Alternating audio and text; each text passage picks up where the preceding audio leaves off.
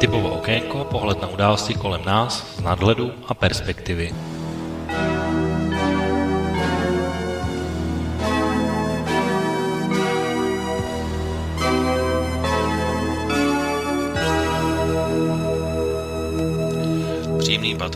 Podvečer, vážení posluchači, od mikrofonu vás vítá a zdraví Intibo. Začíná relace Okénko za ten 25. září roku 2020 a vítám vás dnes tedy u poslechu relace, kterou v tuhle chvíli nevysíláme živě, takže dnes tady můžete odložit své telefony, odložit své webové schránky a e-mailové schránky, protože dnes tedy nepadne žádná otázka, kterou by bylo možno v tuhle chvíli a v následujících 90 minutách položit, protože, jak jsem říkal, dnes tedy relaci nevysíláme živě a je předpřipravená, protože si myslím, že téma, o kterém dnes budu mluvit, tak je tak důležité, že jsem tuto relaci připravil tak, aby se si ji mohli poslechnout v klidu, případně eh, i kdykoliv později, protože dnešní téma bude velice zajímavé a téma, které se velmi blíží. Samozřejmě celý týden a i ten minulý v českém prostředí velmi rezonuje téma koronaviru a samozřejmě drasticky rostoucí počet eh, nakažených, ale protože debat na tohle téma určitě by bylo hodně, tak eh, Máme tady samozřejmě i téma, které jsme tady měli minule, to znamená blížící se krajské volby a jak eh, vlastně i třeba tato krize se promítne do jejich výsledku, tak tyhle témata si necháme na příště. A dnes se tedy skutečně budeme věnovat tématu, které už jsem tady několikrát avizoval, že je asi to nejzásadnější letošního politického dění, pokud bychom právě koronakrizi vynechali, a to je volba amerického prezidenta, která už se nám kvapem blíží a už nějakých 42 dnů. Vlastně chybí do onoho magického datumu, kdyby se volby měly odehrát, ačkoliv eh, to je taková oficiální verze, protože reálně je vlastně hlasování třeba probíhá už nějakou dobu v jednak osobním hlasováním v tzv. dřívějších volbách a samozřejmě velké téma letošní vole bude i volba poštou, poštovními obálkami, takže eh, samozřejmě uh, už to, o čem tady budu mluvit, tak už v nějakém formě probíhá. A samozřejmě těchto otázek eh, kolem těchto voleb a nejenom těch letošních je samozřejmě spousta, velmi pravidelně se opakují a, vždycky to je tak, že Eh, je co vysvětlovat, je co si ukazovat, proč vlastně volby dopadly tak, co vlastně rozhodlo o jejich výsledku. A tak je spousta věcí, o kterých bychom měli mluvit i v předstihu, čeho si všímat, protože nejenom americký prezident se bude volit znovu po čtyřech letech, ale 99% médií si tak jako vůbec nevšímá třeba toho, že se zároveň bude volit i nová celá nižší sněmovna kongresu, to znamená sněmovna reprezentantů, anebo úplně zásadní a pro mě ještě možná zásadnější volby třetiny senátu, kde podstatnou část tentokrát obhajujících postů drží republikánská strana a tak, jak se aspoň předvolební průzkumy zdají, bude mít velké problémy si svoji dosavadní většinu udržet. Nicméně, protože samozřejmě za těch zbývajících 40 dejme tomu dva dnů, ještě se může stát spousta věcí, tak berte tuhle predikci jenom ve vztahu opravdu k dnešnímu datumu. A to jsou vlastně ale věci, které mě přivedly na myšlenku, že vlastně takový udělat relaci, která bude vlastně taková, kterou si tady jako odložíme, která tady bude připravená v archivu, která bude vlastně kdykoliv připravená pro to se k ní vrátit, protože nepochybně nebude potom později při těch výsledcích a různých komentářích čas úplně vysvětlovat všechny souvislosti, proč zrovna to dopadlo tak, jak to dopadlo, nebo k nějaký vysvětlování tady těch základních eh, věcí. Takže proto jsem se rozhodl, že tu dnešní relaci udělám právě na tohle téma tímhle způsobem. A vy jste vlastně měli takový základní set eh, toho, co vlastně sledovat, co je vlastně podstatné, kde se o volbách rozhoduje, jak se hlasuje eh, a další důležité informace ideálním případě by to neměla být ani relace, která bude úplně nutně navázaná na ty letošní volby. A v úplně nejlepším případě bych se chtěl dnes vyhnout vůbec říct jméno Donald Trump a zároveň bych chtěl se vyhnout i jménu eh, Joe Biden, protože o těch to dvou pánech to skutečně dnes by nemělo být a mělo by to být zejména o tom, o těch takových obecných eh, pravidlech, o těch eh, informací důležitých, které je potřeba vědět a také o tom, co nás ještě v těch zbylých 42 dnech čeká. Zcela jednoznačně to asi budou minimálně tři prezidentské a jedna viceprezidentská debata. Ta první už vlastně bude příští týden, takže to bude určitě velké téma všech médií, kteří tenhle první osobní střed obou pánů budou sledovat. Ale já bych vlastně ještě v úvodu chtěla si začít tím, že bychom si měli říct vlastně v jaké fázi oné kampaně v tuhle chvíli jsme a toho, čeho jsme vlastně už za ten, dejme tomu rok, už byli svědky a toho, co už jsme vlastně zažili. A také o tom asi si říct eh, takové různé scénáře o tom, jak by volby mohly probíhat a hlavně také scénáře o toho, co by se mohlo stát po nich, protože už se o tom teď velmi zuřivě diskutuje, když ten výsledek bude takový nebo takový, co to vlastně může všechno přinést, protože v divokých scénářích to může klidně dopadnout i remízou a můžete někdo zopakovat nebo odpovědět otázku, co potom rozhodne, když ten počet volitelů bude 269 ku 269, nebo co se stane, když jeden z kandidátů odmítne uznat výsledek skončí mandát skutečně 20. ledna 2020, anebo bude mandát pokračovat. A nebo dopadne třeba celá situace tak, tak jak navrhoval pán, o kterém jsme tady také mluvili, to znamená Roger Stone, že v případě, že stávající prezident svůj mandát neobhájí, že by měl vyhlásit eh, výjimečný stav a všechny ostatní eh, pozavírat a začne velká právní bitva, které už jsme byli svědkem v roce 2000 na Floridě, kdy se začalo přepočítávat, ale nedopočítalo se zásahem nejvyššího soudu.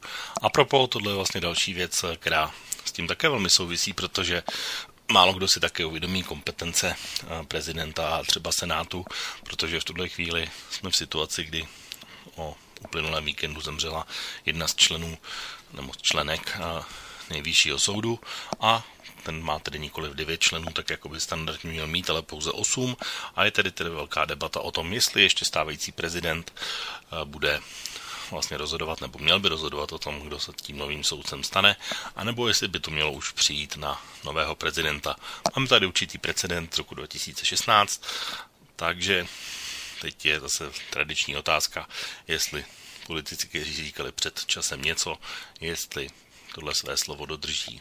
I letos, anebo jestli to bude vlastně jenom takový chladný politický kalkul, že když ta možnost tady ještě stále je, tak prostě bez dalšího odkladu pojďme hlasovat a někoho zvolit a to samozřejmě by byl velký zásah, pokud by po Neil Gorsičovi a Bretu Kavanaughvi byl zvolený někdo podobně konzervativní, protože soudci nejvyššího soudu Spojených států nejsou nikoli jmenováni na nějaké určité období, ale jsou jmenováni vlastně doživotně, takže i na další desítky let by tohle složení teoreticky mohlo vydržet. Ale chápu, tohle jsou takové niance, kteří běžná média vlastně prakticky vůbec nesledují, respektive sledují to pouze tehdy, když eh, těmhle údajům dojdou a velmi často se celá ta debata a diskuze vlastně kombinuje pouze v osobě stávajícího prezidenta a jeho vyzvovatele.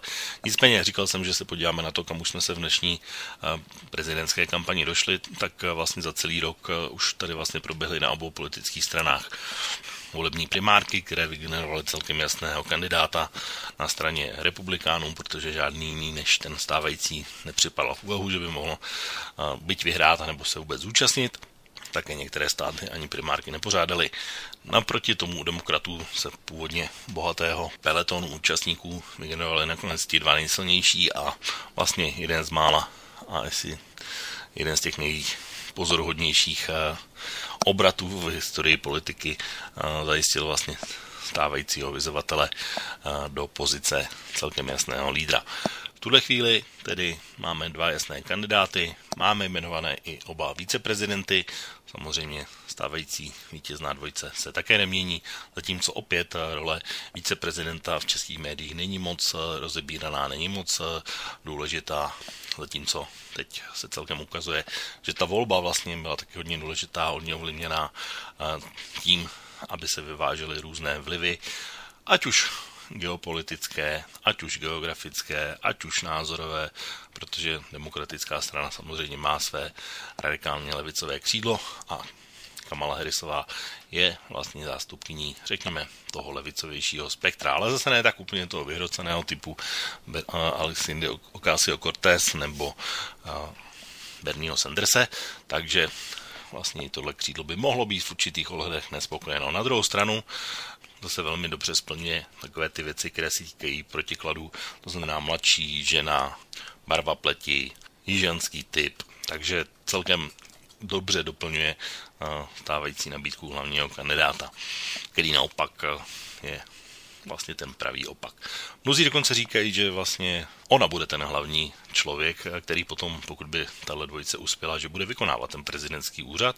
Něco na tom je. Už jsme si asi možná trochu odvykli, že ten prezident samozřejmě je hlava celého aparátu a velmi často se to personifikuje, ale o tom, jaké má výsledky nebo nemá výsledky, velmi často rozhoduje právě ona administrativa, jak je schopná jednak komunikovat a jednak kooperovat. Takže z toho hlediska politické zkušenosti se určitě budou hodit.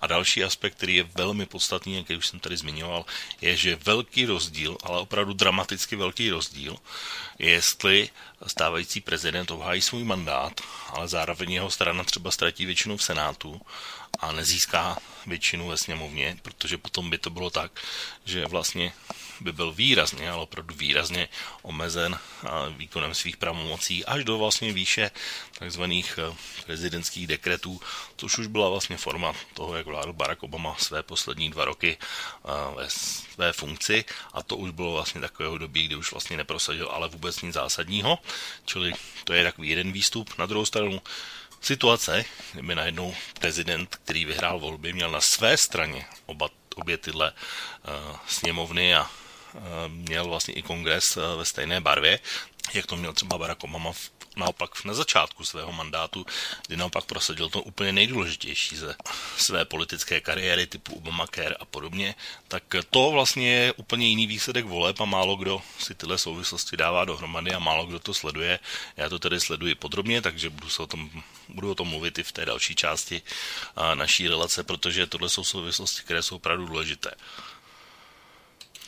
Tak vrátím se k našemu naší časové linii, protože máme tady kandidáty, máme viceprezidenty a máme vlastně za sebou i volební sjezdy obou stran, které v obou případech eh, každý dopadl a probíhal ale úplně jinak. Zatímco ten demokratický byl takový samozřejmě pod vlivem koronaviru s ohledem na bezpečnost, tak eh, ten, který probíhal na republikánské straně, vlastně veškeré tyhle aspekty vlastně dával do úplně jiného světla a asi by těžko mohl být eh, větší rozdíl právě mezi letošními kandidáty. Mnozí také spekulují o tom, jestli ty volby letošní vlastně probíhají úplně stejně jako ty před čtyřmi lety, nebo jestli to nějak úplně jinak.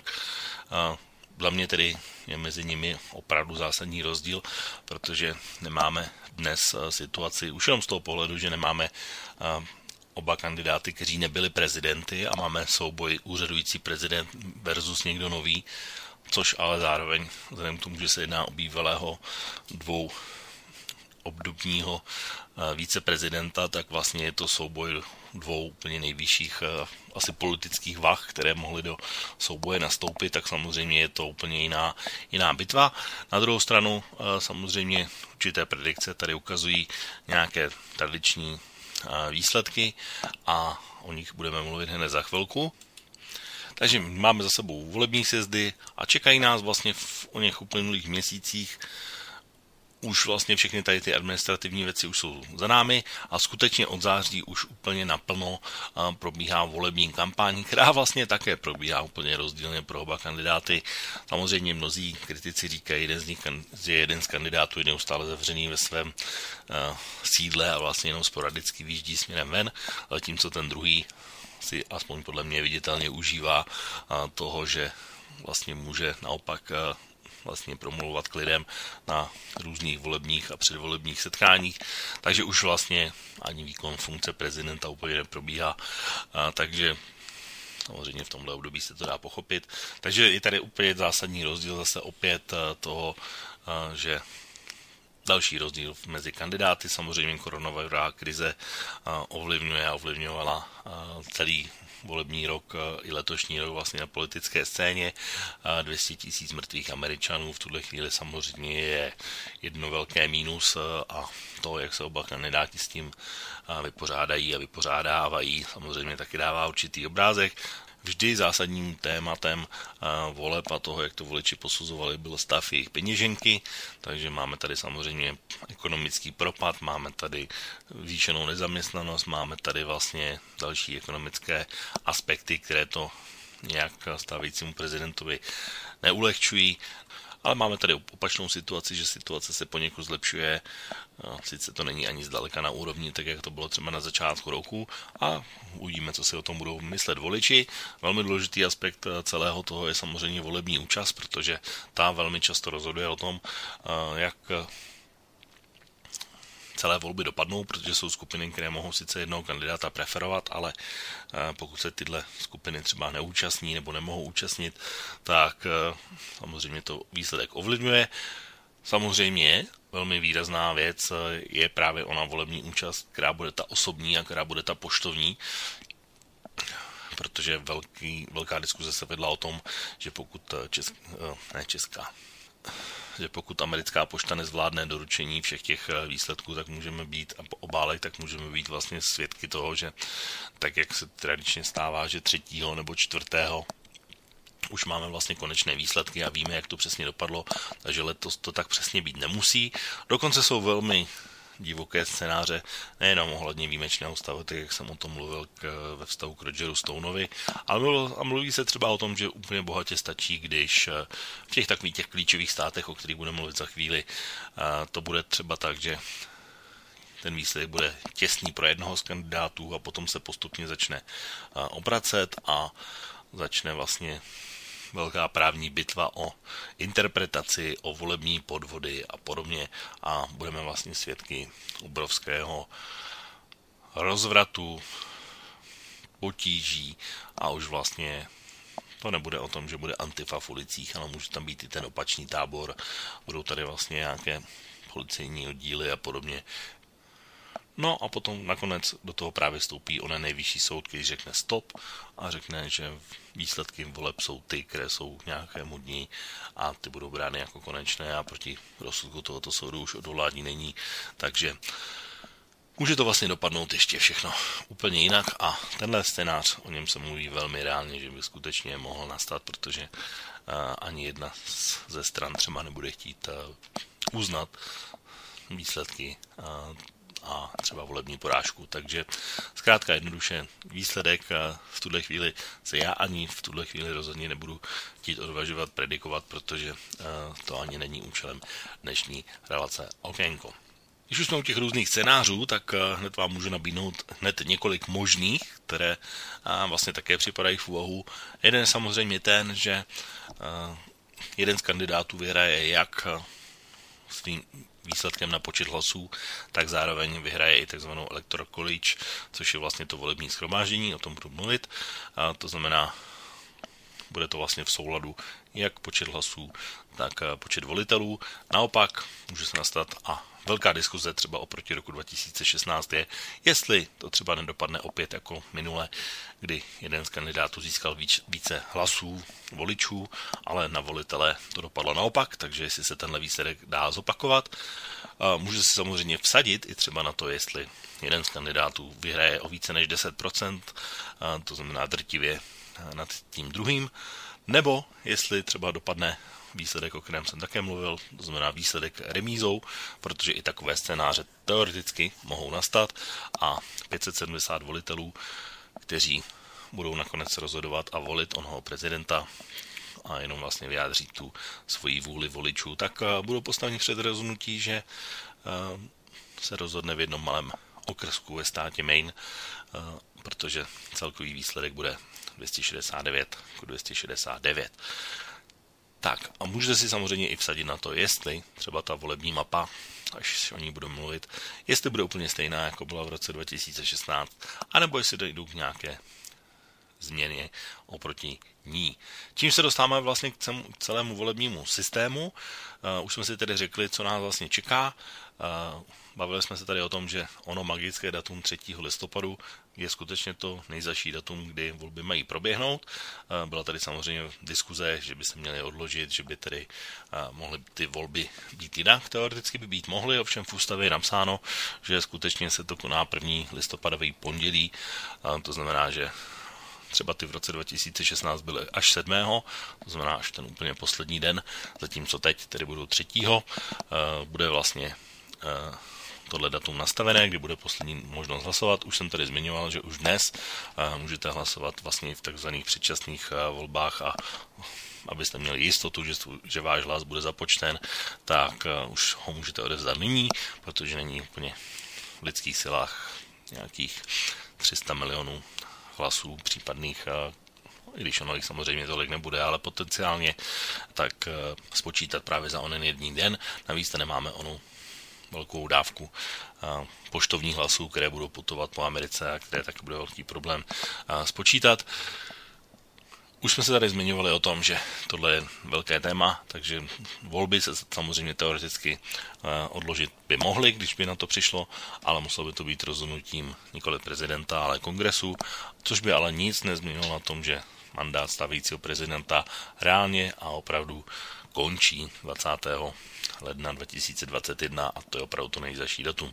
O období po volbách až právě do tohohle konce se říká, že to je takzvaná chromá kachna, to znamená vol prezident, který už vlastně není, nebo je stále ještě prezident ústavně, ale není už vlastně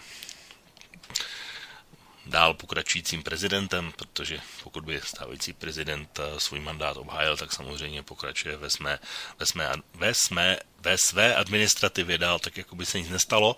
Ovšem s jedinou výjimkou, a totiž to, o čem jsem tady mluvil, pokud by došlo ke změně eh, počtu eh, mandátů, jakože k ním celé jistě dojde určitě ve sněmovně, ve spodní, ve spodní sněmovně kongresu a, a zároveň ale v o nich eh, senátních obvodech, o kterých budeme také mluvit, tak eh, to je samozřejmě situace, s kterou prezident musí také počítat, takže bude tam určité období, kdy se vlastně bude předávat v úzovkách moc a mandáty a podobně, takže samozřejmě celé je to ještě velmi komplikované právě onou diskuzí a volbou, případně do nejvyššího soudu. Takže to jsou právě takové ty niance, o kterých se moc nemluví, ale které jsou vlastně zásadní. Takže tohle je věc, na kterou určitě bych eh, upozornil, že je důležitá.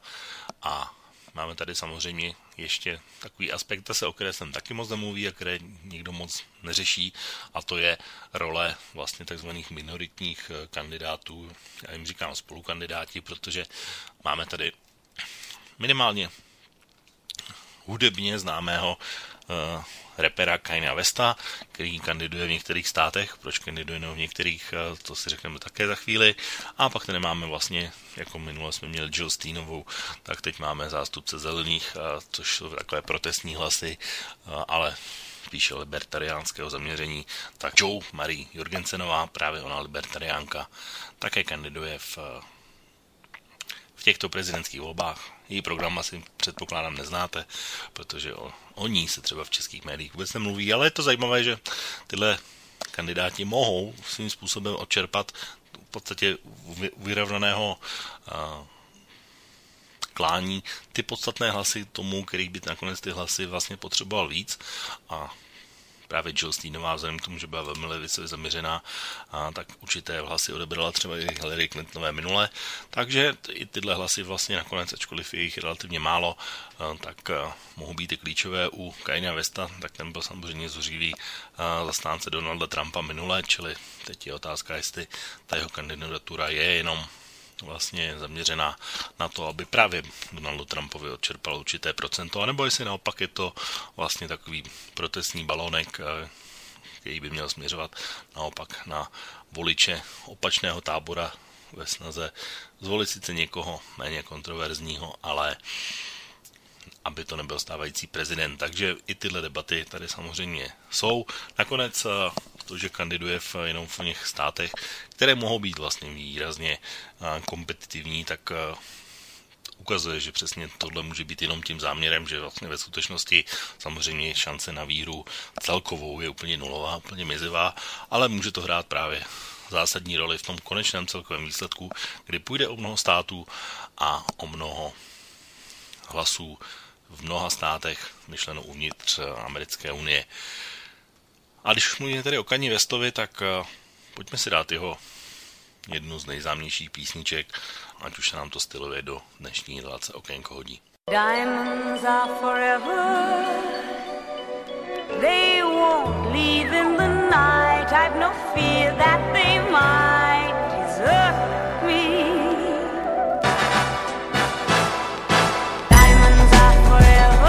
Throw your diamonds in the sky if you feel the vibe. The rock is still alive every time I rhyme. Forever, ever, forever, ever, ever, ever, ever, ever,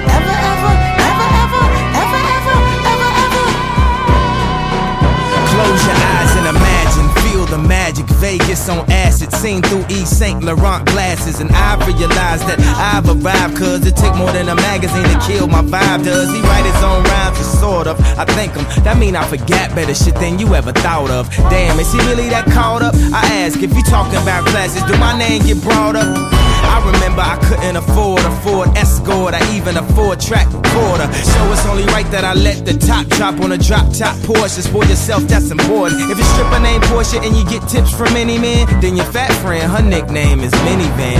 Excuse me, that's just the henny, man. I smoke, I drink, I'm supposed to stop, I can't because. Throw your diamonds in the sky if you feel the vibe. The rock is still alive every time I rhyme.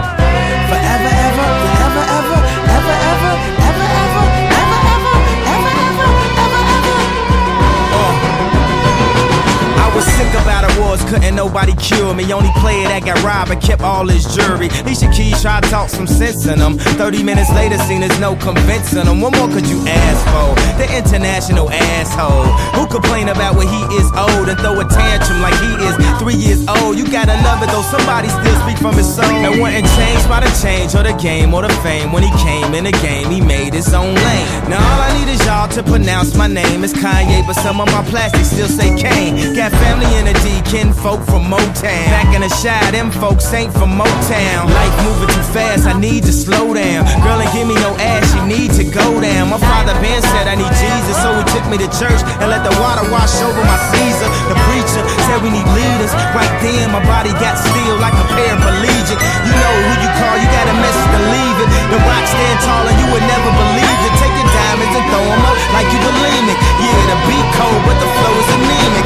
After debris settles and the dust gets swept off, Big K pick up where Young Hove left off. Right when magazines wrote Kanye West off, I drop my new shit, it sound like the best of. A&R's looking like we messed up. Grammy night, damn right, we got dressed up. Bottle after bottle till we got messed up in the studio, but really though, yeah, he next up. People asking me is I'm gonna give my chain back. That'll be the same day I give the game back. You know the next question, dawg, yo, where Dame at? This track the Indian dance to bring our rain back. What's up with you and Jay, man? Are y'all okay, man? They pray for the death of our dynasty like amen.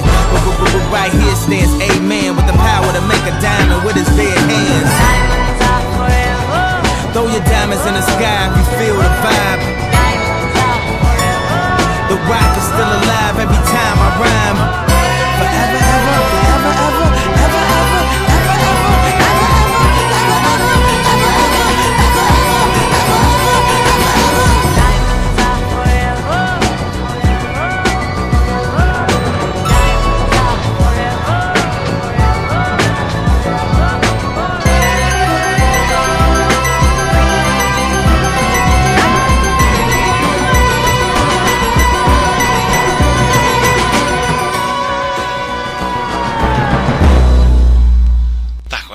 posluchači, posloucháte relaci Okénko, dnes tedy jednoznačným tématem.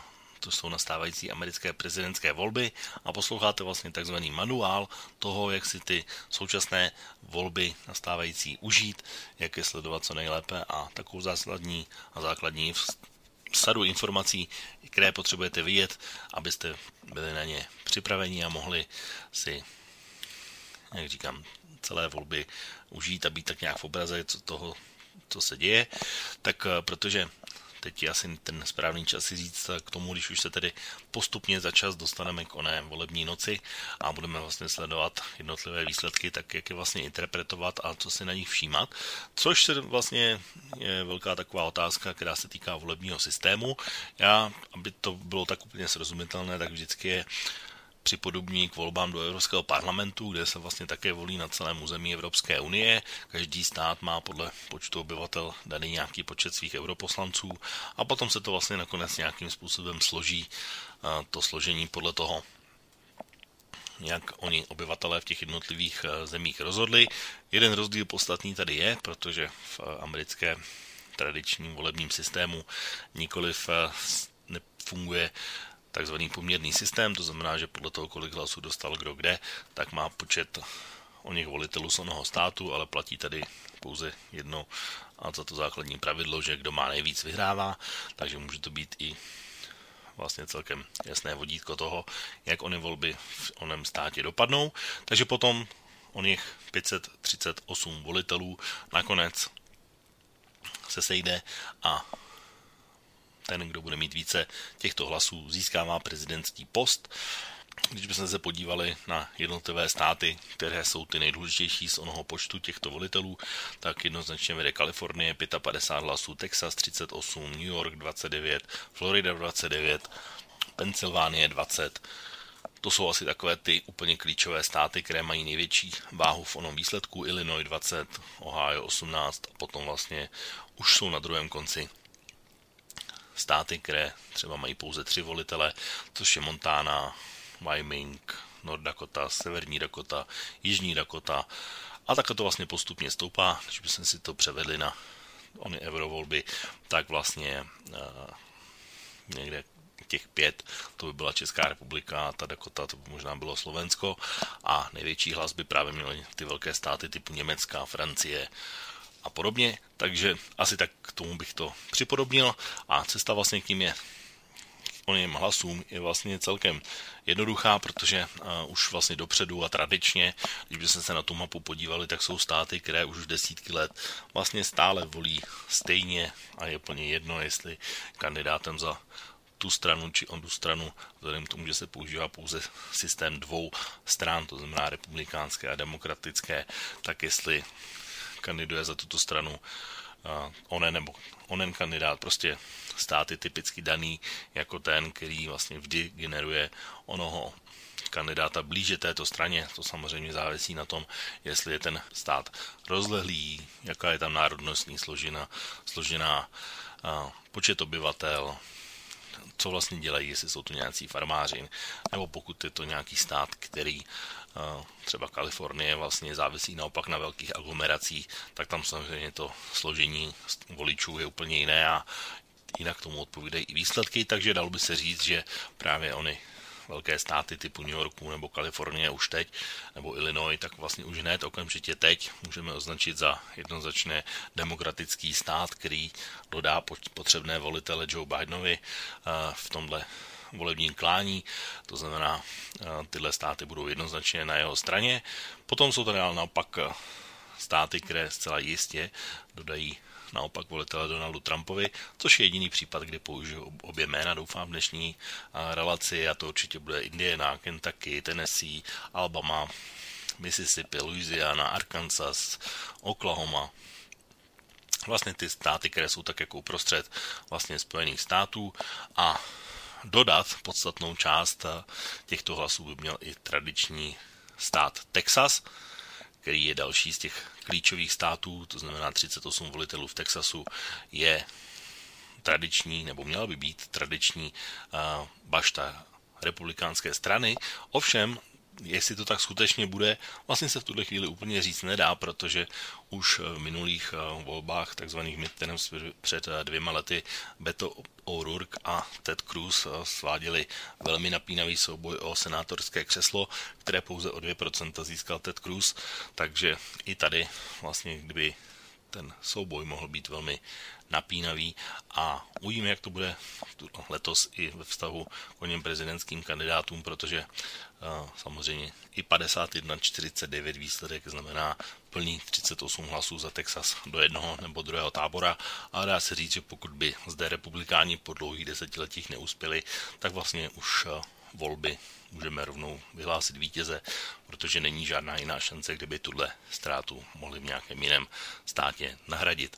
Čím se dostáváme vlastně k takové třetí skupině o něch států, které jsou vlastně už takové ty tradiční, říká se jim swing states, které vlastně jednou volí tak, jednou volí tak, právě podle toho, tak jak je voličstvo naladěno a tak, jak eh, vlastně situace třeba ukazuje, takže to jsou už tradičně čtyři, čtyři státy takzvaného Rasbeltu, to znamená Minnesota, Wisconsin, Michigan a Pensylvánie.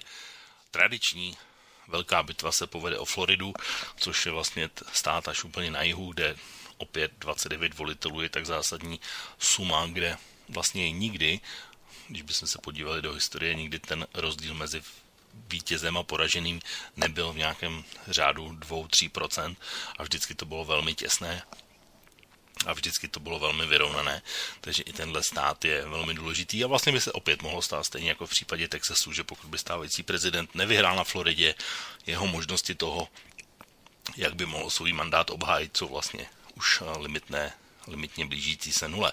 Takže to byla už tradiční věc, která je která se týká Floridy. A tenhle stát bude asi jeden z prvních, který si vlastně vůbec bude vyhlašovat svými projekty a který je nejvíc náchylný právě na to situaci, o které jsem mluvil, že pokud tam jeden kandidát povede o více a ten rozdíl se bude snižovat, že by tam mohly vzniknout ony problémy, které už tam byly v roce 2000 v případě George Bushe a Al Gora.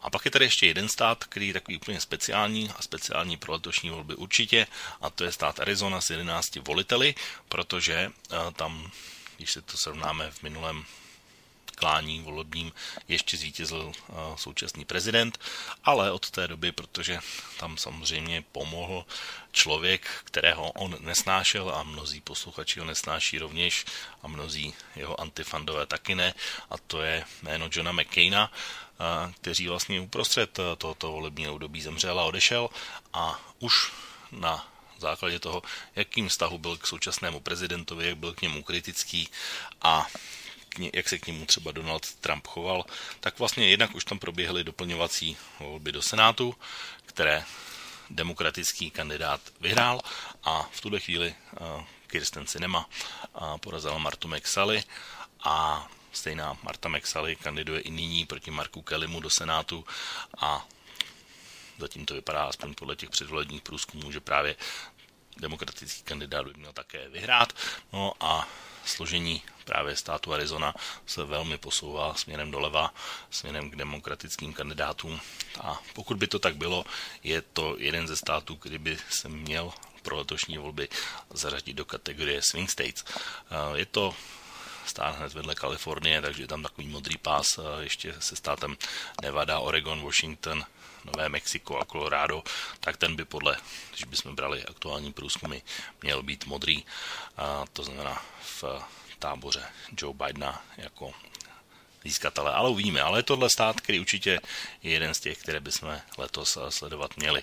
U těch ostatních eh, se předpokládám, eh, když bychom vzali nějakou predikci a že ji ani úplně nechci dělat, ale spíše to jenom z toho sledování, tak eh, skutečně Severní Karolína, Georgia, to jsou státy, které budou také velmi vyrovnané, nebo měly by být, eh, a to jsou státy, v kterých se budou letošní volby rozhodovat. Ačkoliv já tedy skutečně, když bych to bral z pohledu současného prezidenta, tak bych vsadil na tři, které by měly být úplně nejdůležitější, a to je samozřejmě tedy Florida, o které jsem mluvil, určitě Pensylvánie, protože v Pensylvánii se jeho protikandidát narodil a má tam zatím převahu a 20 hlasů z Pensylvánie je prostě také velmi důležitých a potom ještě určitě Michigan z 16 voliteli, další vlastně z toho rezavého pásu, kde se obvykle volby rozhodují. Tak to jsou tři státy, na které já bych sadil asi úplně nejvíc, že ty budou ty nejdůležitější a bez kterých prostě ať to řeknu otevřeně, Donald Trump, pokud nevyhraje všechny tyto tři,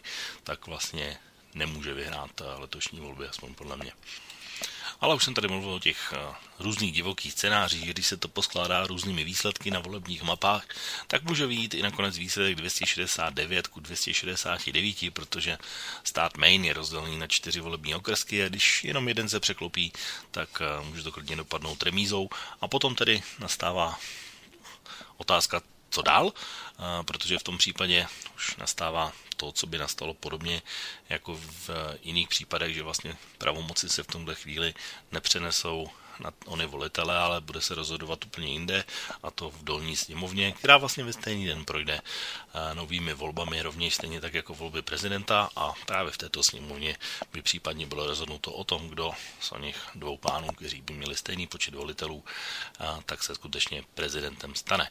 Vlastně to jsou takové ty věci, takové ty pojistky, které fungují v americké ústavě v okamžiku, kdy ten výsledek není dán úplně jasně a stejně tak by to fungovalo vlastně i v případě, když by například eh, nebyl eh, kdyby třeba oni volby byly odloženy, tak by to vlastně fungovalo tak, že vlastně by nebyl ani po 21. lednu by nebyl ani úřadující prezident, nebyl by ani úřadující viceprezident, tím pádem nebyl by ani zvolený žádný, žádná část sněmovny, protože sněmovny by skončil mandát stejně jako prezidentovi, ale zůstalo by tady pouze uh, vlastně o něch 66 senátorů, protože americký senát se volí stejně tak jako ten český vždycky po dvou letech třetinovou obměnou, takže tento uh, počet senátorů by vlastně byl ten, který by rozhodoval o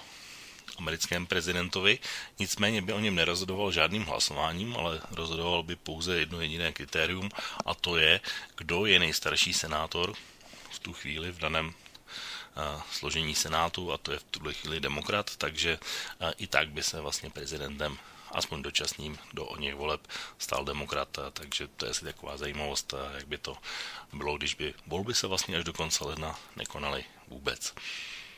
A když už tady mluvím o Senátu, tak eh, samozřejmě senátní volby jsou velmi důležité a v českých médiích určitě velmi opomíjené a vůbec eh, nesledují eh, ty trendy v něch jednotlivých volebních okrstích. Na rozdíl od Intiba a tím pádem vážení posluchači i pro vás, takže pokud byste chtěli vědět, jak to vypadá v tuhle chvíli i v téhle vyšší komoře amerického kongresu, tak eh, pojďme se na to podívat, protože i Senát je velmi důležitá opora v tuhle chvíli Donalda Trumpa z hlediska výkonu své funkce.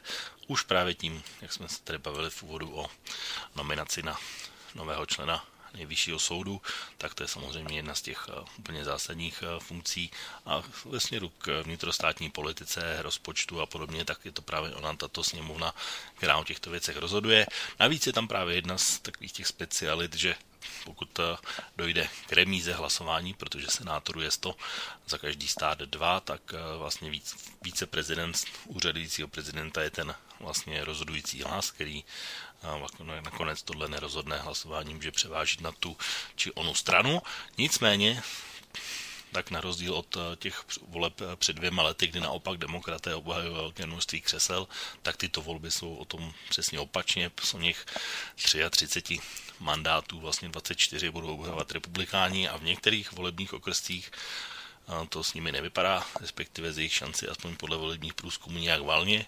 Asi je dobré říct, že současný počet tedy je 47 pro demokraty a 53 pro republikány, takže ztráta pouze tří křesel už je zásadní v případě, pokud eh, by došlo i ke ztrátě prezidentského úřadu. Pokud by to bylo čtyři a více, tak i tak by vlastně demokraté mohli eh, Senát ovládnout. Eh, asi když se na to podíváme, v jakých státech se letos bude volit, tak určitě nejzajímavější asi volební okresky zcela jednoznačně. A bez ohledu na to, jak nedopadne nebo dopadne výsledek, tak bude volba Lindseyho Grahama v severní Karolíně, protože jeho protikandidát Jamie Harrison, aspoň podle průzkumu v tradiční republikánské baště je s ním naprosto vyrovnaný, aspoň na procenta, aspoň tak to předvolební průzkumy ukazují, ale podstatnější asi budou úplně jiné okresky, kde je celkem zřejmé, že stávající úřadující senátor prostě nemůže obsadit eh, znovu své křeslo. A to je právě ona zmíněná Arizona, o které jsem mluvil, kde Mark Kelly jako bývalý astronaut vede celkem výrazně. Naopak eh, Susan Collins jako velká zastánkyně Donalda Trumpa eh, ztrácí ve státě Maine. No a další dva státy, které určitě je potřeba sledovat, tak je Colorado, kde pravděpodobně republikáni opět ztratí své křeslo a další ve státě Iowa, které se taky vypadá na, na změnu. A jsou tady vlastně ještě další státy, které vlastně by jsou více soutěživé a kompetitivní, než by podle tradičních volebních výsledků odpovídalo. Takže uvidíme, jak to všechno celé dopadne, ale myslím si, že letošní volby i do Senátu budou velmi důležité a skutečně výsledek i prezidentských voleb a toho, co se stane potom, i tyhle výsledky zcela jednoznačně ovlivní a jsou to věci, které, jak říkám, česká média nesledují prakticky vůbec, takže i tohle budu já určitě o volební noci sledovat a pokud by skutečně demokraté získali většinu v Senátu nebo aspoň získali 50 na 50 a zároveň prezidentské volby, znamená to, že dojde k výrazné změně americké politiky na mnoha frontách, než kdyby situace byla například tak, že stávající prezident obhájí svůj mandát a vlastně to všechno zůstane při starém, protože uh, už vlastně teď rozložení sil je takové, že mají většinu i s hlasem viceprezidenta v Senátu a modrou sněmovnu reprezentantů ovládají demokraté. Takže tohle jsou vlastně takové tři základní elementy těch současných voleb, o kterých to letos také bude a na které média velmi často zapomínají. No a pojďme se tedy ještě chvilku zdržet i u té poslední sněmovny, která také letos proběhne volbami, která se volí vždy v plném počtu a úplně celá, tak jako se volí třeba Česká sněmovna a to je sněmovna reprezentantů. Ta dolní sněmovna v tuhle chvíli tam drží většinu demokraté, protože v minulých volbách tzv. midterms získali většinu a překopili tuto sněmovnu na svoji stranu. Zatím to tak vypadá, že tuhle většinu by se měli udržet, ačkoliv samozřejmě Otázka je, jakým rozdílem a jestli se ten rozdíl nějakým způsobem sníží, protože v tuhle chvíli to je nějakých, myslím, 45 hlasů, takže zatím současné výsledky ukazují, že ta většina by měla být to něco menší, zhruba na nějakých 25, 30, aspoň podle tady serveru, na který mám teď tady před sebou, to znamená Lirkly Politics a o těchto servech a podobných budeme taky mluvit v poslední části dnešní relace Okénko. Takže pokud bych to měl se sumírovat tak, jak to tak teď vypadá, tak vlastně velmi nadějné výsledky pro demokraty v obou kongresech eh, Senátu a samozřejmě i ve sněmovně a prezidentské volby jsou samozřejmě velká otázka. Na druhou stranu, když bychom to vzali podle historických eh, srovnání, tak jak to teď vypadá, tak eh, asi nikdy ještě neměl vyzývatel současného úřadujícího prezidenta a tak dobrou pozici, jako má 42 dnů před volebním den a jeho vyzývatel. Nicméně už jsme si zvykli mnohokrát, že o překvapení a v posledních eh, týdnech či dnech před volbami není nouze a samozřejmě tady máme ještě také velké téma, kterému se bude věnovat opět po písnice a to jsou samostatné eh, prezidentské debaty, které také rozhodují mnoho a mnoho volebních soubojů. A samozřejmě jsou očekávány s velkým očekáváním, zejména proto, že uh, samozřejmě jedna strana říká, že ta druhá to nezvládne, ta druhá říká, že to zvládne, tak uvidíme, co se stane, protože už, opakuji, příští týden bude tady první prezidentská debata, ale k tomu se dostaneme a dáme si teď opět písničku, úplně stylovou, z opačného tábora, pokud tady byl Kanye West, tak tady nemůže být a nemůže chybět ani jeho kolega a to rapper Eminem. We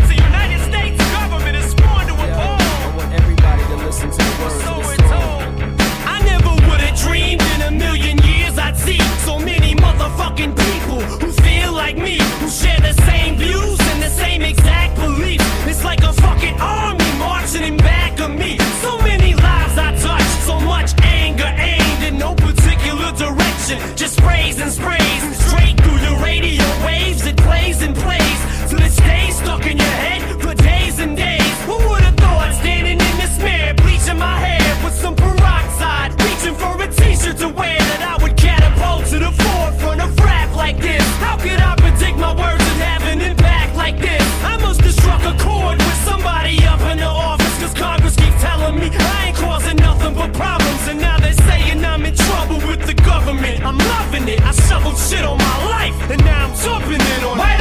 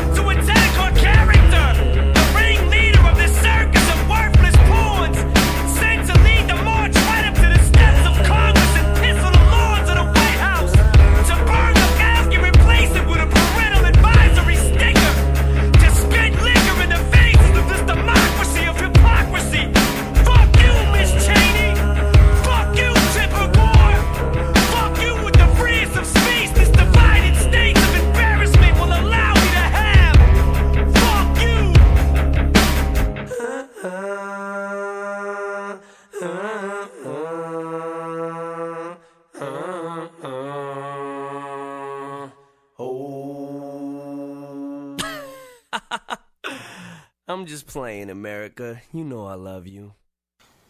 Tak vítám vás zpátky, vážení posluchači, opět u relace Okénko, kde se dnes bavíme o pouze jednom tématu, a to jsou nadcházející americké prezidentské volby a dnes tedy ve formě takového informativního podcastu, který spočívá v tom, že se vám tady snažím předat takové ty velmi zajímavé informace toho, co sledovat, jak sledovat a ještě ani zdaleka nejsme u konce, protože zatím jsme se bavili pouze o oné politické rovině, to znamená něčeho, co volby rozhoduje, jak se volí, kde se volí a podobně. No a teď už to ale přijde v té zajímavější druhé polovině. Mám tady připravené některé ukázky a musíme se samozřejmě bavit o tom, jak využít ten zbývající čas vlastně na sledování této události, protože způsobů, jak to udělat, je samozřejmě obrovské množství. Jedno z těch klíčových eh, událostí, které určitě budou sledovat všichni a které ještě asi jako jedny z mála mohou případně onen volební eh, výsledek nějakým způsobem upravit, zvrátit nebo podobně, tak eh, budou nadcházející tři prezidentské debaty obou hlavních kandidátů a jedna víceprezidentská debata, kde se také potkají oba kandidáti na post víceprezidenta. O té se vlastně, když budu začínat u téhle, tak eh, u té minulé volby já jsem přesvědčen, že Tim Kaine byl jeden z těch elementů a důvodů, proč Hillary Clintonová také nevyhrála, protože on například svoji debatu s Mikem Pencem zcela jednoznačně nezvládl a nechal se tam uh, utlouct uh, argumenty a rozhodně to nebyl výkon, na který by nějakým způsobem mohl být pišný a jsem o tom přesvědčený dneška, že to byl jeden z těch klíčových faktorů.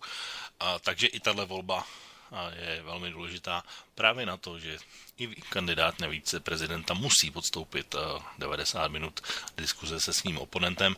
A myslím si ale, že souboj a diskuze třeba Kamaly, Kamaly Harrisové s Mikem Pence bude určitě zajímavá, protože kdo zná vystoupení Kamaly Harrisové ze Senátu, jakože je senátorka za Kalifornii, tak mi určitě dá zapravdu, že ona je zrovna jeden z těch velmi schopných diskutérů a své by o tom mohl vyprávět například William Barr jako minister, zahrani, ministr spravedlnosti, kde ho vlastně dalo by se říct, až ponížila svými otázkami a neústupností, protože samozřejmě jako zkušený policejní vyšetřovatel, později prokurátor a minister spravedlnosti, respektive minister vnitra státu Kalifornie měla vlastně tyhle dovednosti, jak eh, se dobrat své odpovědi.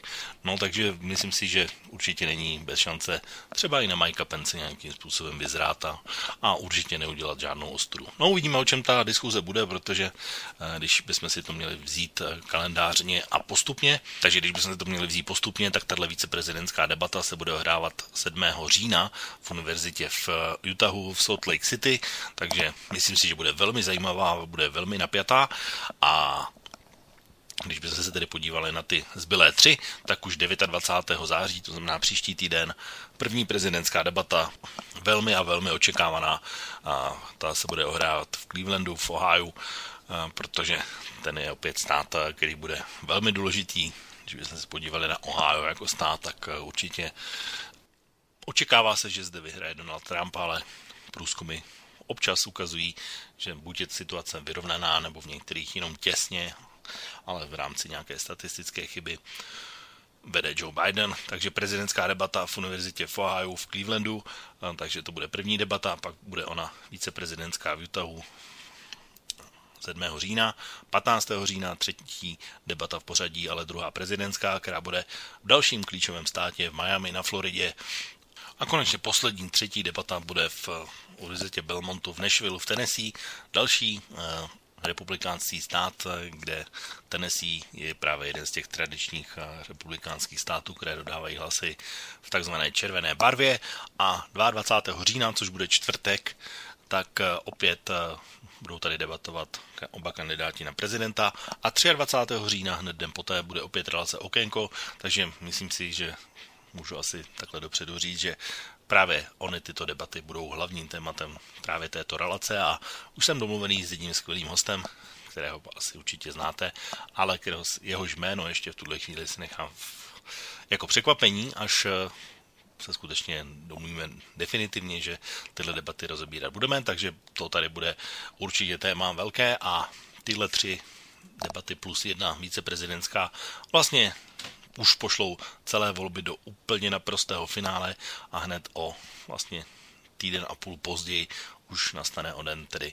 den D, kdy se bude hlasovat, ale zároveň také sčítat, oznamovat výsledky a doufejme tedy, že eh, nakonec přes různé černé scénáře, o kterých jsem tady mluvil na začátku, že se skutečně dobereme jména nového nebo staronového prezidenta hned v něm tradičním termínu a bude to aspoň kultivovaný výsledek, tak jako to bylo minule. Uvidíme, protože v onom týdnu, až budou tyto výsledky vylašovány, opět bude relace okénko, takže opět eh, si k tomu své řekneme. Jenom co se týká o něch debat, tak v o něm formátu vždycky to je tak, že samozřejmě se velmi pečlivě vybírá uh, ono místo, kde se ta debata bude konat, vybírá se formát, protože let kdy to je tak, že oba kandidáti buď stojí nebo diskutují u stolu, nebo minimálně jedna z nich, obvykle to bývá ta druhá, mývá forma takzvaného town hallu, to znamená, kde tam vlastně otázky eh, nepodkládají moderátoři a pokládají je přímo občané, buď kteří jsou vybraní podle nějaké statistického vzorku, nebo jsou ještě nerozhodnutí a bude samozřejmě i jenom na nich, jaké otázky onomu kandidátu položí.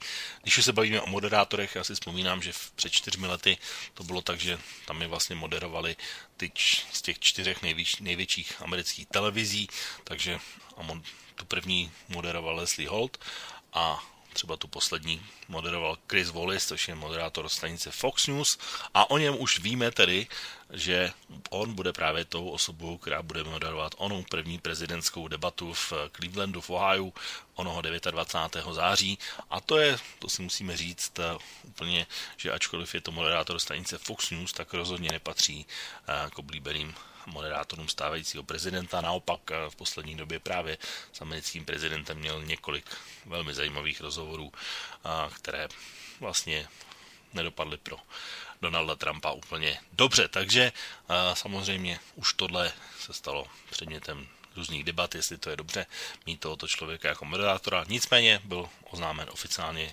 Chris Wallis jako moderátor první prezidentské debaty, takže uh, myslím si, že Chris Wallis je jeden z těch zkušenějších moderátorů a že celou situaci zvládne. Tím spíš, jak jsem říkal, že už moderoval i třetí poslední finálovou debatu před čtyřmi lety.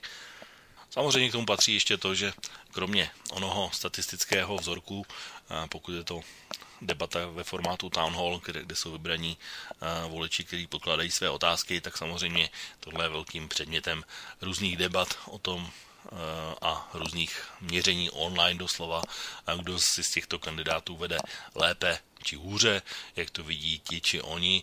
A jestli třeba pro letošek dva nejstarší kandidáti v prezidentských volbách, kteří se potkají, jestli tuhle debatu vlastně vůbec zvládnou, jestli zvládnou odpovídat na otázky a jak to vlastně bude probíhat eh, vzhledem k tomu, že letošní kampaně je určitě tvrdá a, pro silná slova se nejde daleko.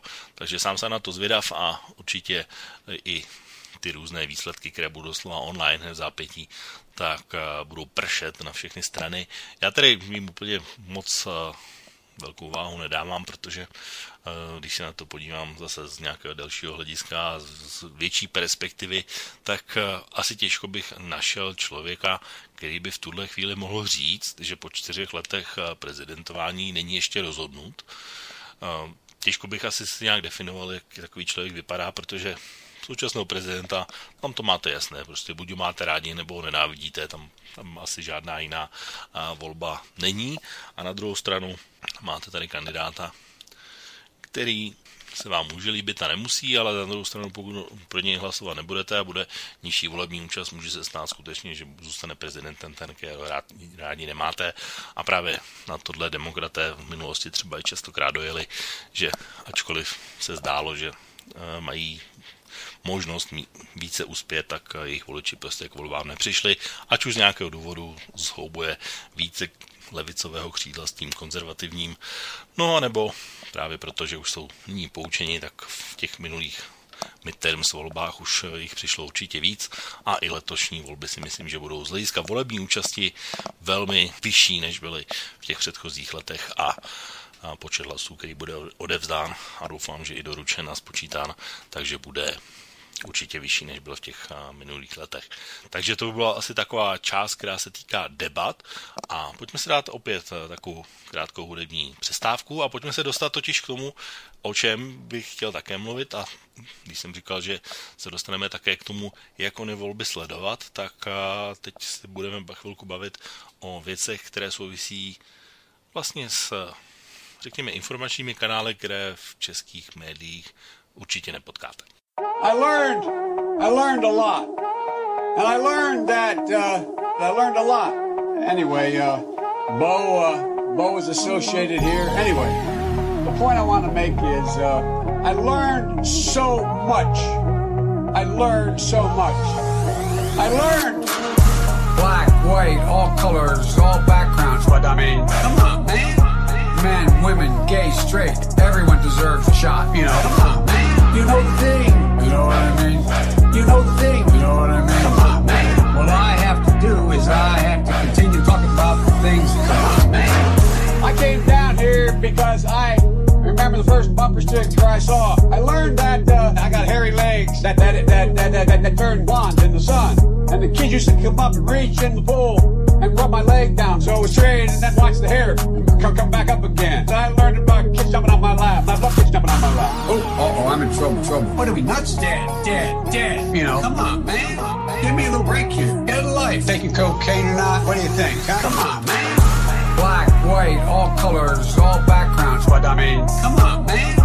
Men, women, gay, straight, everyone deserves a shot. You know, come on, man. You know the thing. You know what I mean? You know the thing. You know what I mean? Come on, man. You have a problem figuring out whether you're from me or Trump, and you ain't black. Come on, man. Corn pop was a bad dude, and he ran a bunch of bad boys.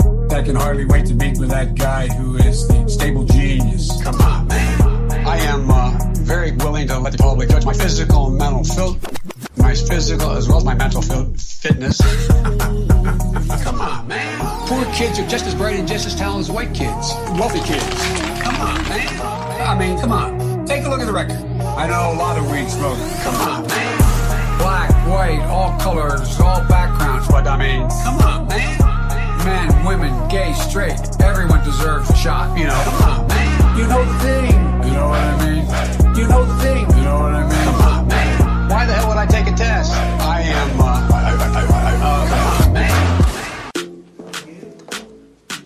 You so much for having us. We're, you're over here, Mr. President. Thank you. Okay. Mr. President, thank you for joining us. Thank you very much. We appreciate you taking the time, and we appreciate your commitment to answer our questions. Sure. It is what it is. It is what it is. It, it, it is what it is. I think it's under control. It is what it is. It, is what it is. We are doing everything we can. What testing does, it shows cases. It shows where there may be cases. Cases. You take a test, you have to send it to a laboratory. You test, we show cases. 55, 60 million people very soon. We're lower than the world. Lower than the world? You can test too much, you do know that. Who says that? Oh, just read the books. What books? Other countries test. You know when they test? They test when somebody's sick. That's when they test. Because we tested so many people, we show cases. It is what it is. It is what it is. It, it, it is what it is. I think it's under control. It is what it is. It is what it is. It, it, it is what it is. We are doing everything we can. The figure I look at is death. And death is going up now. Okay. Take a look at some of these charts. The United States is lowest in the world. Right here, There's a thousand a day. here's case death. I'm talking about death as a proportion of population. You you can't do that. You know that. Death, death is way down from where it was. They are dying. That's true. But that doesn't mean we are doing everything we can. We're last, meaning we're first. The top one. That's a good thing, not a bad thing. It is what it is. It, is what it is. I think it's under control. It is what it is. It is what it is. It, it, it is what it is. We are doing everything we can. Tak, Vážení posluchači, pokračujeme v naší diskuzi na téma americké prezidentské volby a dostáváme se vlastně k poslední zajímavé části dnešní relace a to budou vlastně různé způsoby, jak si volby užít a to, co sledovat. V zásadě, když bychom se na to podívali jako z hlediska nezúčastněného, tak si domývám, že samozřejmě můžete zvolit cestu úplně nejpohodlnější a nemyslím si, že by spoustu z vás ji využilo, a to znamená sledovat tradiční velká média, která nějakým způsobem ony volby pokrývají, nějakým způsobem o nich referují, ale v podstatě, kdybych to vzal aspoň podle svého hlediska, tak v podstatě pouze s nějakým spožděním časovým vícedenním reflektují nějaké události, eh, které samozřejmě už se staly dříve a jsou vlastně už dávno na nějakých informačních webech, ať už amerických, či přímo uh, přes nějaké sociální sítě. Velmi dobrá, dobrý způsob sledování, tedy už asi těžko mluvit o legendárním Twitterovém účtu Donalda Trumpa, ačkoliv možná bych vám nabídl jednu takovou věc, kterou, kterou je dobré zmínit, a to, že samozřejmě můžete sledovat aktuální dění, to, co tam Donald Trump vystavuje let kdy i 70krát za den, anebo v velmi hojném počtu, ale existuje webová stránka, která se jmenuje Donald Trump Twitter archiv, to znamená, že byste se chtěli podívat na všechny tweety, které napsal Donald Trump, tak eh, existuje přímo specializovaná webová stránka, kde právě můžete si to filtrovat různě podle různých témat a velmi krásně tam je vidět právě eh, ten názorový posun od toho úplně dávnějšího až do toho současného. Takže Donald Trump a jeho Twitter má speciální webovou stránku. To je jeden způsob, s kterým vlastně můžete velmi dobře fungovat. Druhý velmi dobrý způsob, jak můžete fungovat, tak teď jsme stále ve funkci a ve fázi toho, že můžeme jenom sledovat nějaké průzkumy, které se tu objevují, tu neobjevují. A já o těch průzkumech vlastně bych chtěl také mluvit i v téhle části, protože na ně existují, řekněme, takové agregátory, které vlastně schromažďují veškeré výsledky ze všech možných eh, firm a společností a polsterů, kteří vlastně je vydávají vlastně prakticky denně a online, ukazují nějaký trend a podobně, takže asi takové ty tři nejdůležitější jsou 270 to win, což je vlastně takový průvodce celou tou volební kampaní a celým volebním procesem. Potom 538, 538 na ta Silvera, tak to je vlastně takový agregátor, který vlastně schromažďuje veškeré údaje, které se týkají popularity prezidenta, veškerých volebních průzkumů a vlastně na základě toho se nějakými procentními výsledky snaží spočítat pravděpodobnost toho, kdo vlastně z o něch politických, a nejenom politických, ale kandidátů má šanci uspět, takže to je takový velmi další oblíbený zdroj. A já potom ještě minimálně jeden, když bych měl nabídnout takový klasický, tak uh, jsou to vlastně uh, server, o kterém jsem tady také mluvil, a to je Real, Real, Real Real Clear Politics, eh, to znamená eh, server, který vlastně také na základě nějaké matematické eh, pravděpodobnosti a i přímo graficky, i přímo výpočty vlastně dává určitý obrázek o tom, jak americká politika vypadá, jaké jsou trendy, jaké jsou výsledky, ale zároveň na tomto serveru, na rozdíl od těch předchozích, tak máte i spoustu velmi užitečných odkazů na mnohá média a mnohé analytické články, kde vlastně máte různé názory toho, jak to vlastně v americké politice vypadá. Takže tenhle server je vlastně taková zároveň volební a předvolební a politická mapa a teploměr, ale zároveň eh, velmi cený zdroj informací, pokud byste se chtěli podívat hlouběji na nějaké eh, názory, případně analýzy. Takže to bylo takový tradiční způsob toho, jak eh, to sledovat, ale je tady ještě jeden takový fenomén, který si myslím, že za poslední roky se vyvinul velmi intenzivně a velmi uh, mnoho a tyhle možnosti vlastně, co si tak uvědomuji, tak ani před čtyřmi lety nebyly, protože na YouTube minimálně najdete mnoho úplně specializovaných uh, kanálů, které se týkají právě analýzy uh, těch té současné politické situace. Úplně perfektní a hned vlastně online zpravodajství, v podstatě dalo by se říct, a různé reference, různé rozhovory a tam si můžete také udělat určitý obrázek. Z mojeho hlediska asi ty tři, které bych mohl doporučit, tak eh, když byste se chtěli najít něco, co je kritické na Donalda Trumpa, tak určitě Farah Cousins, což je člověk, který chodí třeba i na americkou Russia Today, má svůj speciální kanál, který se jmenuje Ring of Fire, takže to je velmi kvalitní velmi kvalitní zdroj a velmi kvalitní analýza od Faracha. Určitě bych doporučil i Davida Pachmana, což je člověk, který už 15 let dělá vlastně politické rozbory a teď nedávno získal jeden milion předplatitelů. No a nebo třetí potom vlastně je server, který se jmenuje Damage Report, kde vlastně okamžitě také dva mladí pánové, a nejenom oni, velmi zajímavě a poutavě diskutují na téma třeba Donalda Trumpa.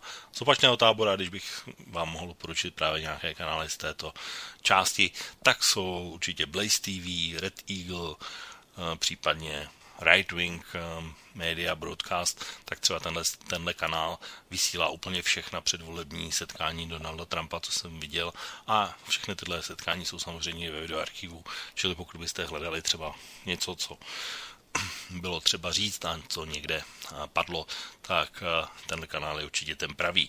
Takže to jsou takové tři z jednoho tábora, tři z druhého tábora a samozřejmě ještě jsou tady jeden takový speciální odbor, který si myslím, že před čtyřmi lety taky vůbec nebyl a to je právě to, že existuje kanál, který se jmenuje Real Talk Politics, politik analysis, let's talk election a podobně. A ty vám vlastně nabízejí úplně online a také vlastně na denní bázi aktualizovanou verzi předvolebních výsledků, krásně uvedenou na mapě s aktuálními predikcemi, s aktuálními výsledky, takže velmi krásně si to můžete úplně denně sledovat, takže to už jsou vlastně jenom specializované servery, kde vlastně jenom reflektují ten vývoj, takže tyhle tři určitě bych mohl také doporučit jako, jako fenomén. Samozřejmě existují ještě další podcasty typu Joe Volče a podobně, takže všichni kandidáti a ti, kteří se o politiku zajímají, tak mají naprosto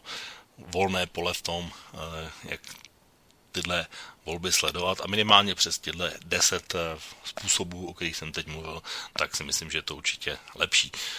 Samozřejmě je tady ještě ta druhá část, jak jsem mluvil o těch velkých médiích, tak já ani do dneška jsem neviděl americkou volební noc na české televizi, ačkoliv se o ní mluví, asi se na ní už nepodívám.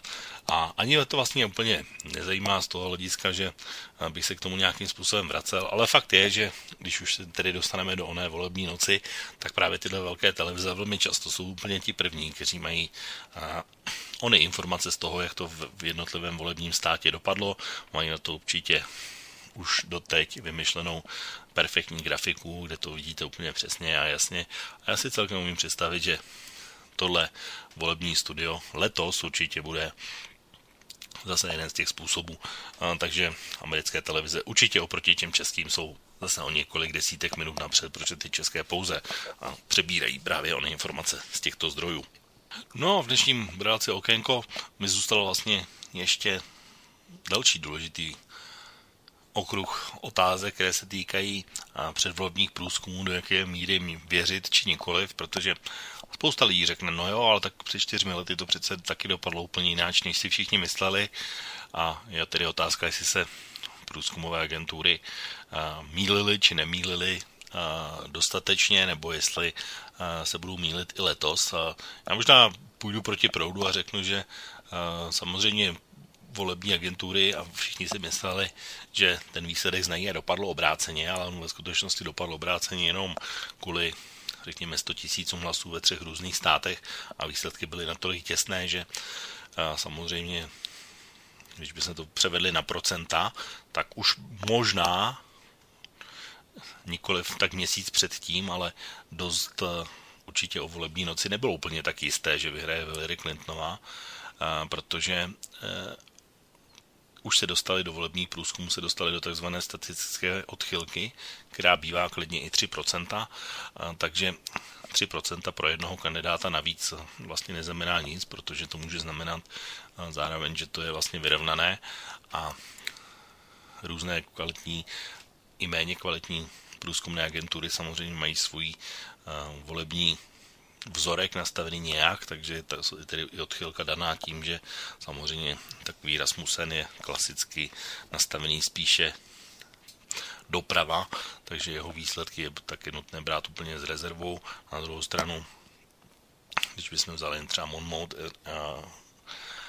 univerzity a podobně a další společnosti, tak ty se spíše zase nahrávají trošku demokratům, takže každá ta společnost má nějakou svoji odchylku, kterou vždycky u toho vzorku uvádí. A je tady velmi důležité si uvědomit, že ten výsledek některé agentury dělají třeba jenom na zaregistrovaných voličích nebo jenom pravděpodobných voličích, dělají to na celé populaci a podobně, anebo ty vzorky třeba neobsahují ani tisíc lidí, takže mají prostě svoji validitu ale zároveň říkají, že třeba rozdíl může být plus minus 3%, takže eh, vlastně za bezpečné by se to dalo považovat, a když je to 7 a více, což mě mimochodem přivádí k jedné myšlence, že to je asi dobré říct, eh, kterou taky asi určitě česká média, aspoň já jsem ji nikdy nečetl, ale řeknu vám ji tedy teď, tady v relaci Okénko.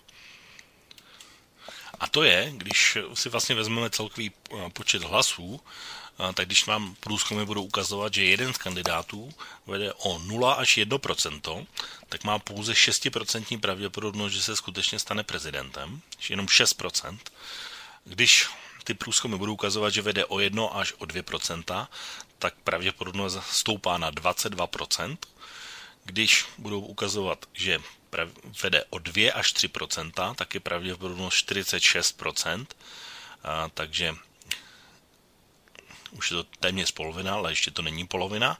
Když ty průzkumy budou ukazovat 3 až 4% tak ta pravděpodobnost okamžitě stoupne na 74% Tady se zastavím jenom, Hillary Clintonová měla zhruba náskok 3% jo, čili vidíte, že to byl ten úplně finální výsledek, který měly ony průzkumní agentury.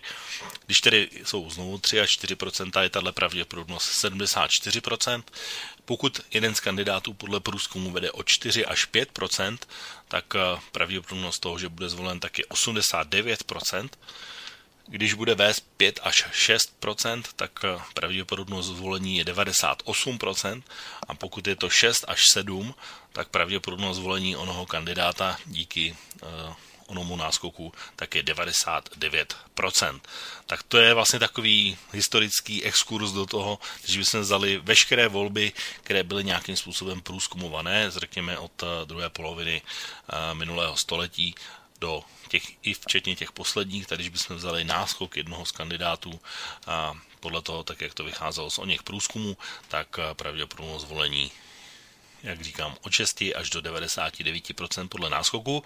A je samozřejmě otázka, jakým způsobem ten současný stav reflektují ony průzkumy, protože vždycky tady bude skupina, která bude říkat, že to je buď platné nebo není platné, ale eh, skutečně o výsledku rozhodují až volby a rozhodují o tom samozřejmě i faktory typu volební účasti a podobně. Takže tohle je takový jeden zajímavý indika, indikátor, který se mi zdálo dobré říct tady pro vás, vážení posluchači, když by vás to zajímalo a měli jste nějakou představu. Když bychom čistě statisticky vzali historii, jak ty výsledky by měly dopadnout s ohledem na náskok nebo ztrátu jednoho z kandidátů.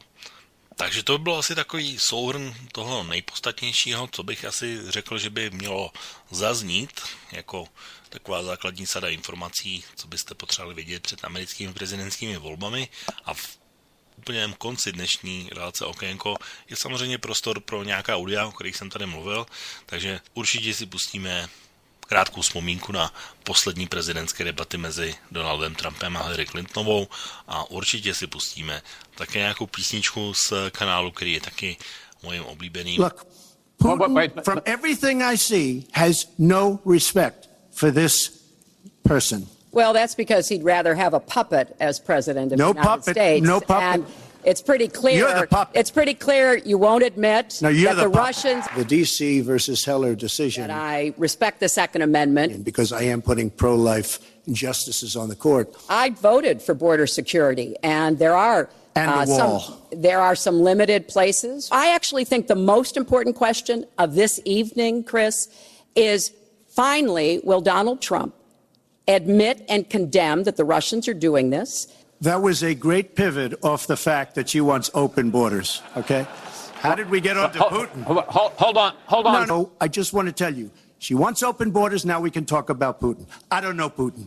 He said nice things about me. If we got along well, that would be good. that you continue to get help from him because he has a very clear favorite in this race. I think it's She time has no that idea whether it's Russia, because if- China, or anybody I am else. not quoting she has myself. no idea. I- Excuse me. Mr. Putin has Mr. Trump, outsmarted her in Mr. Syria. Trump, He's outsmarted potted plant her here. I every do get step to, of the way. g- do get to ask some questions. I want to ask you here on the stage tonight do you make the same commitment that you will absolutely, sir, that you will absolutely accept the result of this election? I will look at it at the time. I'm not looking at anything now. I'll look at it at the time. let me respond to that because that's horrifying. You know, every time Donald thinks things are not going in his direction, he claims whatever it is is rigged against him. Uh, there was even a time when he didn't get an Emmy for his TV program three years in a row, and he started tweeting that the Emmys were rigged against Should have him. gotten it. This, this is a mindset, and it's funny, but it's also really troubling.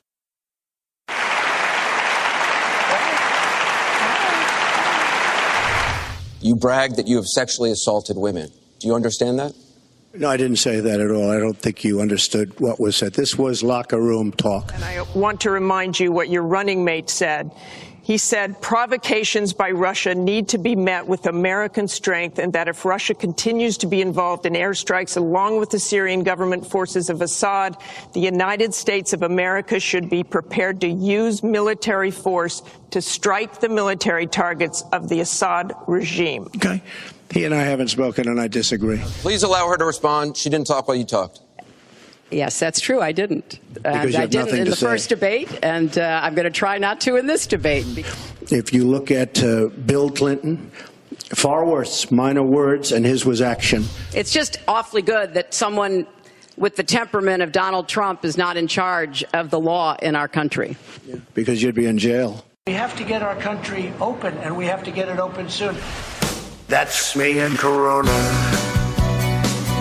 That's me in the spotlight, abusing my position. Trying to blame Chinese flu. And I don't care if you have caught it. Oh no, I said too much. Fucked it up. I thought that I heard you coughing. I thought that I heard you wheeze. I think I let the old folks die.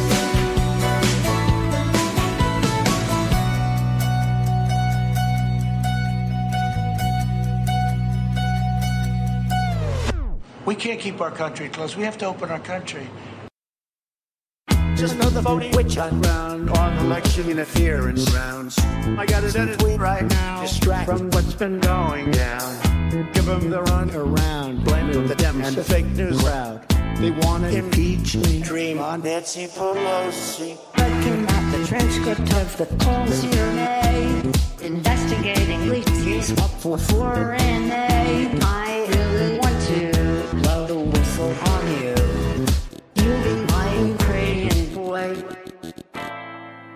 Who's hacking who in the Ukraine? How can it help with my campaign?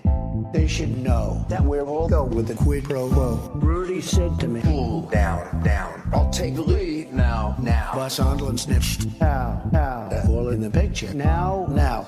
He's still have no conclusion. Blackmailing White House illusion. The faking, the faking polar, the Fox News spin that's breaking. Looking at the transcript of the calls you made, investigating leaks for foreign aid. I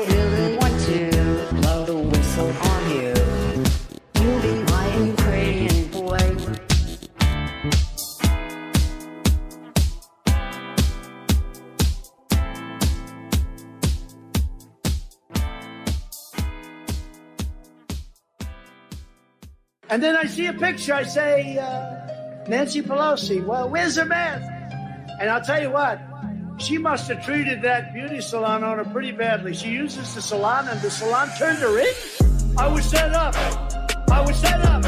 Nancy, you're not supposed to get set up. I was set up. I was set up. Nancy, you're not supposed to get set up. You must wear your mask. You have to wear your mask. You must wear your mask. You have to wear your mask. I was set up. I was set up. Nancy, you're not supposed to get set up. How much do they hate Nancy Pelosi? This is the big crazy Nancy. Just like the biggest story. Highly overrated person. Let me just say, they just turned off the camera because they don't want me saying that. And the salon turned her in, turned her in. If she was set up, then she shouldn't be leading. You know what she should have done, honestly? She should have said, I made a mistake. And then she made a terrible mistake. I was set up. I was set up. Nancy, you're not supposed to get set up. I was set up. I was set up. Nancy, you're not supposed to get set up. You must wear your mask. You have to wear your mask. You must wear your mask. You have to wear your mask. I was set up. I was set up. Nancy, you're not supposed to get set up.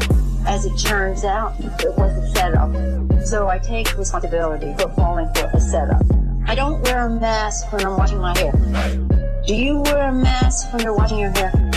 I've been there many, many times. I always have a mask. Since we passed the bill, I always have a mask. Now I just had my hair washed. I just came out of the bowl. Now I just had my hair washed, and that's all I'm going to say. I was set up. I was set up.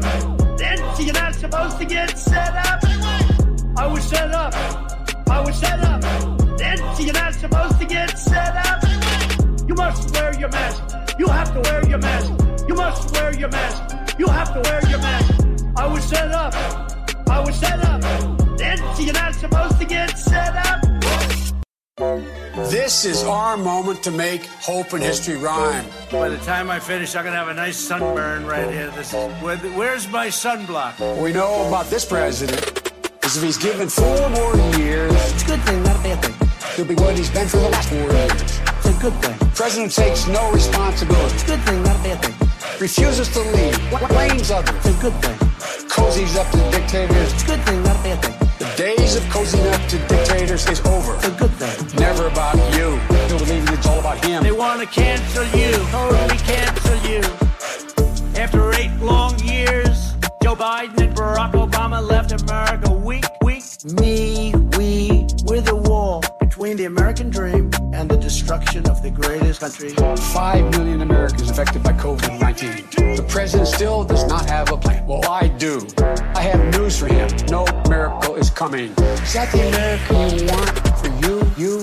Disrespected and endangered. I will not let that happen. Come on, man. Joe Biden is a puppet of the radical left movement. What we know about this president is if he's given four more years, It's a good thing, not a bad thing. he'll be what he's been for the last four years. It's a good thing. President takes no responsibility, It's a good thing, not a bad thing. refuses to lead, blames others, It's a good thing. cozies up to dictators. It's a good thing, not a bad thing. The days of cozying up to dictators is over. It's a good thing. He'll believe it's all about him, never about you. They want to cancel you, totally cancel But if Biden is elected, elected, control of the border will be ceded to violent cartels. When Joe Biden was vice president, the border was an open pipeline for criminals, gang members, and cartels. 50 million people will file for unemployment this year. Nearly one in six small businesses have closed this year. Cases and deaths remain far too high. High. Working families will struggle to get by. By.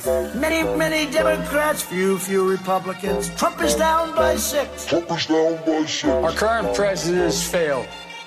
He's failed to protect us. Joe Biden, you're fired. Four more years, It's a good thing, not a bad thing. he'll be what he's been for the last four years. It's a good thing. President takes no responsibility, It's a good thing, not a bad thing. refuses to lead, blames others, It's a good thing. cozies up to dictators. It's a good thing, not a bad thing. The days of cozying up to dictators is over. A good thing. Never about you. He'll believe it's all about him. They want to cancel you, totally cancel you.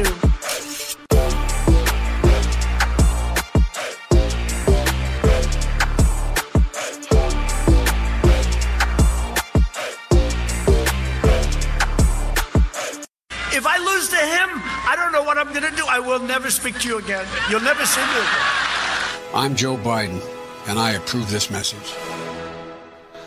Tak To bylo, vážení posluchači, všechno z dnešní relace Ogenko. Jsem rád, že jste to vydrželi až do úplného konce a věřím, že jste si dnešní předtočenou relaci Ogenko užili. Učili jste si ji stejně tak jako já a dostal jsem vám informací a věřím mi, že zajímavých zdrojů o tom, jak si užít následující volební šílenství, které nepochybně bude každým dalším dnem stoupat a budeme vlastně i tady o těchto aspektech, o věcech, o které jsem tady mluvil, tak určitě v eh, nejbližších relacích okénko rozebírat. Do té chvíle se s vámi vážení posluchači loučím, přeji vám příjemný zbytek víkendu a za dva týdny opět naslyšenou. Táto relácia vznikla za podpory dobrovoľných príspevkov našich poslucháčov. I ty sa k ním môžeš pridať. Viac informácií nájdeš na www.slobodnyvysielac.sk Ďakujeme.